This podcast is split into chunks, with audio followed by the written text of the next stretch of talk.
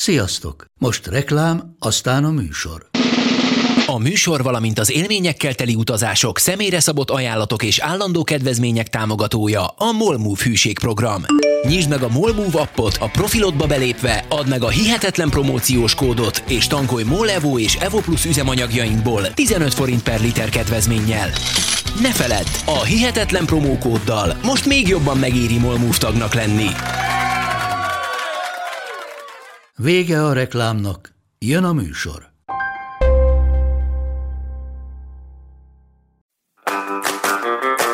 Sziasztok! Ez a Töri Fakt. A Hihetetlen Történelem Podcast érettségi felkészítő sorozata. Tündivel, Andrissal és Marcival. készülj velünk az érettségire. Kezdünk! Sziasztok! Sziasztok! Sziasztok! Üdvözlünk titeket a 17. töri fogadásban, melynek témája az ellenreformáció, a katolikus megújulás, illetve a barokk Európában és Magyarországon.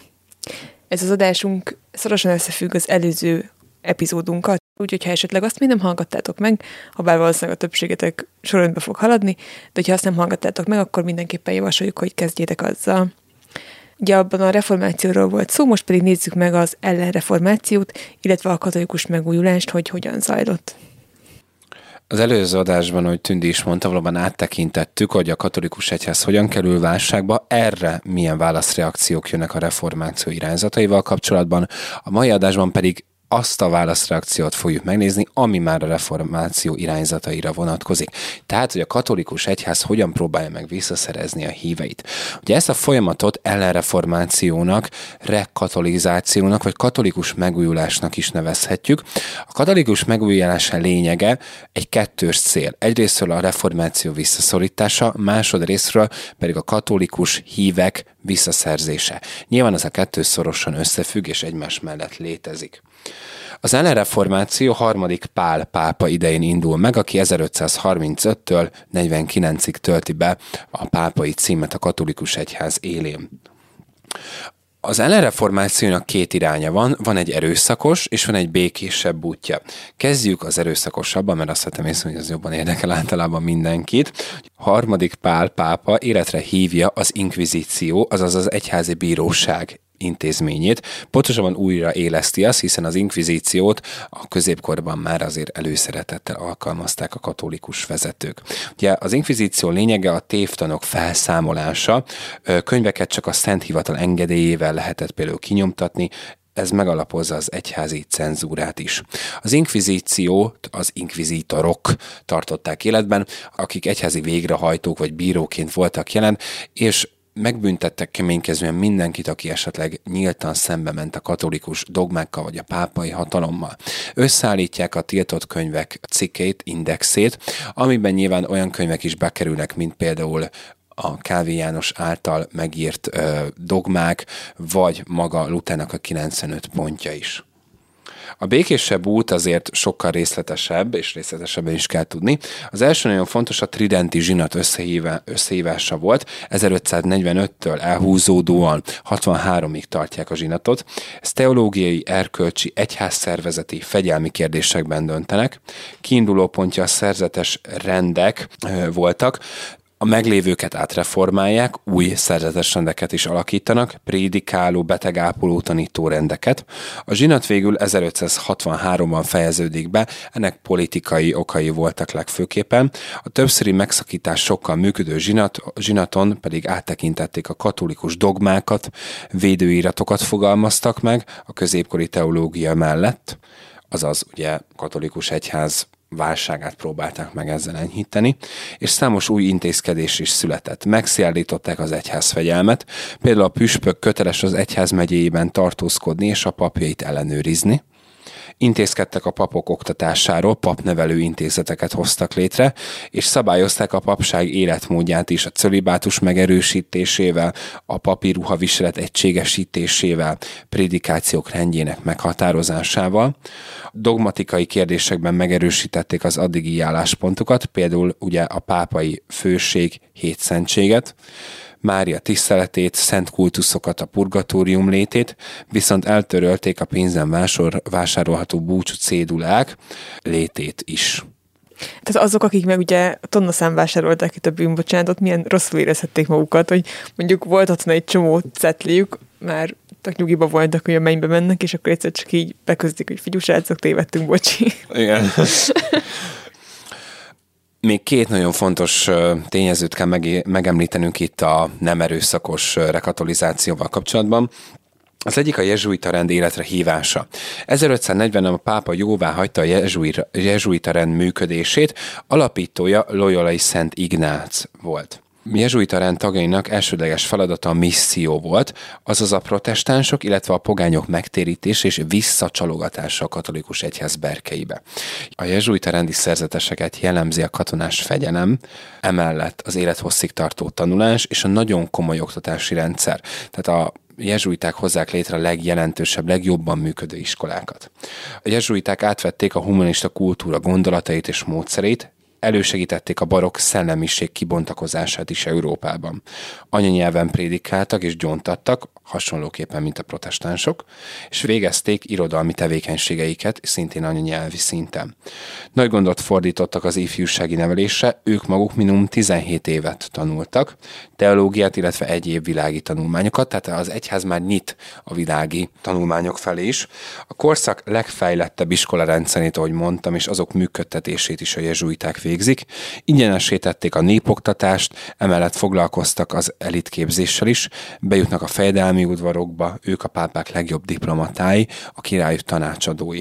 Hirdették, hogy a pápa hatalma teljes és csalhatatlan, pápai szuverenitás elméletének megerősítése szintén itt megjelenik. Vallási ügyekben jogosult beavatkozni az ország ügyeibe a pápa. Ezt a jezsuiták terjesztik, és ez egy nagyon fontos szentség, amit a pápa továbbra is megőrzött magának a középkor óta. Ugye a katolikus megújulás egyében bontakozott ki a barokk művészeti stílus.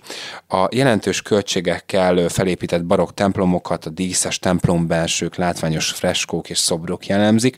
Elsősorban a hívők képzeletét akarták ezzel megragadni és becsábítani őket a templomba és az érzelmi világukra kívántak hatni. A barokk a reneszánsz követő stílus történeti korszaként jelenik meg egyébként a 16. század közepétől, nagyjából a 18. század közepéig tart. Ugye stílusjegyei a mozgalmasság, a monumentalizmus, a túldíszítettség, a látványosság. A későbbiekben nem csak az egyházi, hanem a világi építészetben is megjelenik, főúri uh, udvarokban vagy kastélyokban a barokk stílusjegy. A barokk kifejezés módja a festészetben, a szobrászatban, a zenében is egyaránt érvényesül, tehát stílusjegyről beszélhetünk emiatt. Azt mondhatjuk, hogy a rekatolizáció kapcsán a katolikus egyház a hívének jelentős részét egyébként visszaszerzi Európában.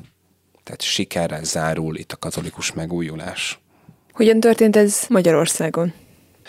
A katolikus megülés a 17. században indul meg, vezér alakja Pázmány Péter esztergomi érsek volt, aki a kor szokásától eltérően és a korábbi hibákból tanulva az ellenreformációval szemben az erőszakmentes módszerekben hit, azaz a katolikus megújulást képviselte, nem pedig az ellenreformációt. A Pázmány gyermek korában katolizált, belépett a jezsuita rendbe, és külföldi egyetemeken, mint például Krakó, Bécs vagy Rómában tanult és feltította el a dogmákat. Ugye Pázmány hazatérését követően ugye hitvitákban is részt vett, és a hitvitáknak egy új feje, fejezete kezdődött meg Pázmány által. Ugye a magyar nyelven ironikus vitakészséggel és néha már maró gunnyal megfogalmazott iratai nagy kihívást jelentettek a protestáns szerzőknek. Esztergomi érsekként 1616-ban a főurak katolikus vallása való visszatérítésére tett kísérletet, és neki köszönhetően tucatnyi család tért vissza a katolikus hitközösség berkeibe. A vallásváltás átrajzolta a Dunán túl és észak-magyarországi felekezeti megosztottságot és viszonyokat. Pázmány fontosnak tartotta az oktatást, a papnevelő szemináriumokat, és megalapította a Nagyszombati Egyetemet is 1635-ben. Ugye ez az eltének a, a jogelődje. Így van. És hogyha biztos többen felvételiztek az eltére, úgyhogy majd, hogyha büszkén vesztek egy eltés pulcsit, akkor ott fog virítani az 1635-ös évszám. Így van, mi ugye Esztergomot 1543-ban a törökök megszállták, ezért ugye az érseki székeit Nagy Szombatra helyezi át Pázmány Péter, ezért teszik Nagy Szombatra az egyetemet. A barokk stílus az irodalomban teret hódít, már a 15. században megjelentek Magyarországon, többek között nyilván Pázmány Péter, illetve Zrínyi Miklós műveiben is. Az építészetben azonban némi késéssel terjed el a barokk, ugyanis nagyrészt csak a törökök kízése után volt erre lehetőség a 18. században, főleg templomok újjáépítése kapcsán. Első Lipót király fogadalmat tett, hogy annyi templomot épít újra, amennyit a törökök elpusztítottak, nyilván mindegyiket barokk stílusban, hiszen ugye azt tudni véljük, hogy ugye a Habsburgok hithő katolikus népként vannak jelen a történelemben, mióta létezik a család. Megkezdődött az újfőri rezidenciák képítése is, szintén barokk stílusban a törökök kiűzését követően. Ennek nyomán Magyarországon gazdag barokk építészeti örökség maradt fent, és ma is megtaláljuk ezeket. Például több vidéki székesegyház vagy szerzetesi kolostor is barokk stílusban maradt fönt. Akár világi téren is, a legfontosabb ugye az Eszterházi család fertődi kastély, ami szintén barokk stílusú, nem sokban marad el tőle például ugye a Gödöllői, ugye Grassalkovics kastély is, ami szintén barokk stílusban épített kastély volt. Összefoglalóan pedig azt mondhatjuk a katolikus megújulásról, hogy az egyszerre jelentkező erőszakos és békés út meghozta a vársikert, és Európa jelentős része visszatalált a katolikus berkekbe, viszont a protestáns egyházak és hitközösségek továbbra is megmaradtak, és erős bástyaként vannak jelen innentől kezdve a vallási és kulturális életben. Ezzel zárjuk a mai adást, illetve hát már csak egy kérdés maradt hátra, a szokásos, milyen feladatokra lehet számítani az érettségén kérdés. Hallgassátok meg a 16. adást is, hiszen annak a végén már ö, gyakorlatilag ugyanazt tudtam elmondani, mint most itt mondanám, tehát főleg írott forrásokkal lehet találkozni majd, illetve képi forrásokkal, is esetenként, akár a barokk stílushoz kapcsolódó képi forrásokkal, vagy épp a jezsuita rendel kapcsolatos írott forrásokkal, akár harmadik pál pápának valamilyen írott forrás részletével, ami az inkvizíció megindításához kapcsolódik, vagy a Tridenti zsinat egyik leírása, de amit nem mondtam el a 16. adás végén pedig ott is előfordulhat érettségi feladatként a térkép lehet, hogy előfordulhat olyan feladat, amikor azonosítani kell az adott országot, ahol épp az adott felekezet nagy számban elterjedt, és ahol a hívők száma is nagyon magas volt az adott térségben. Szóval készüljetek akár térképes feladatokra, de az eszén egyébként valószínűleg egy térképes forrás beemelése. Köszönjük szépen, hogy velünk tartottatok, találkozunk a következő epizódban, addig is sziasztok! Sziasztok! Sziasztok!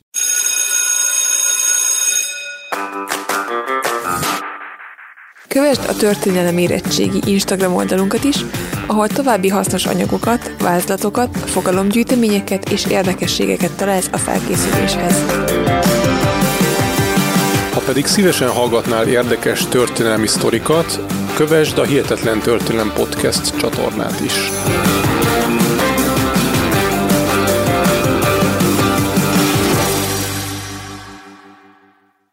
Ha más podcastekre is kíváncsi vagy, hallgassd meg a Béton műsor ajánlóját.